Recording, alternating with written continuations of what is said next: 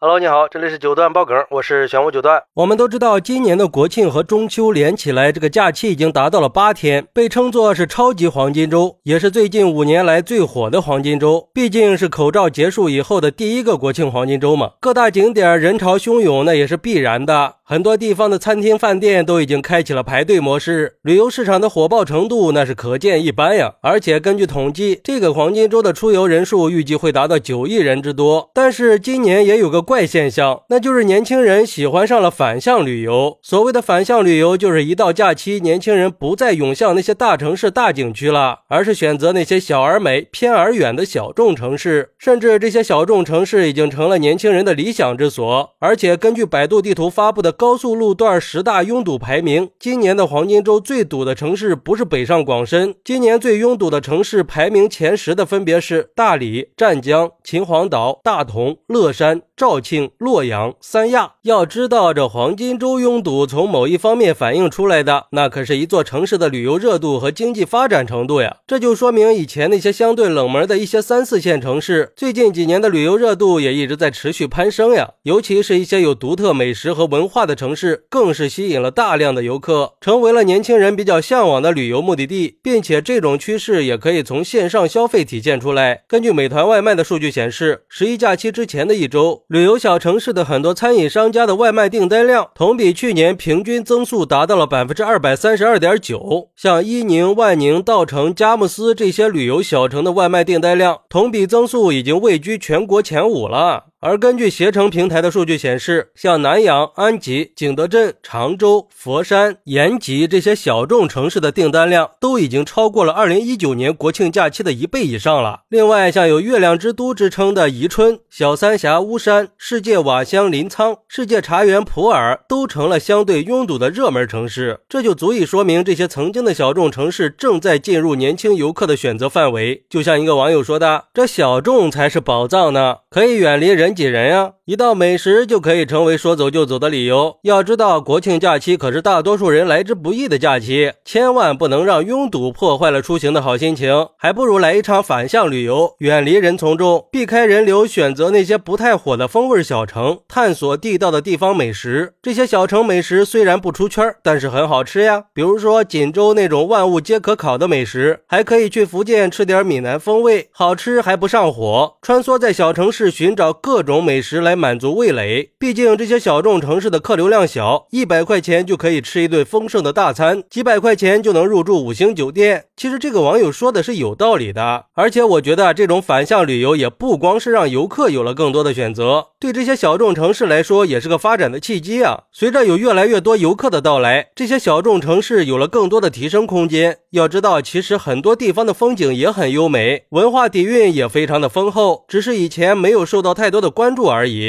就比如说，由盐运之城得名的山西运城，也是中华武圣关羽的故乡。这里也是最早叫中国的地方，人少，性价比还高。我想，这就是一部分年轻人把目光投向小众城市的理由。说白了，就是以远离人群为目的。毕竟平时在大城市工作见的人够多了，压力也已经够大了。所以，从今年以来，这些非传统的旅游城市已经开始大肆的兴起了，主打的就是个放松，完全可以不计划、不打卡，就是为了清静清静。我觉得这些小众城市的有关部门可以抓住这个机会，加大宣传力度，并且完善基础设施，来吸引更多的游客。当然，也不要忘了对当地的商户加大培训力度，提高服务水平和经营能力，尽可能的做到既可以带动当地的经济发展，也可以让更多的人了解到这些也很美的地方。好，那如果是你，你会在国庆黄金周选择去小众城市反向旅游吗？快来评论区分享一下吧！我在评论区等你。喜欢我的朋友可以点个订阅、加个关注、送个月票，也欢迎点赞、收藏和评论。我们下期再见，拜拜。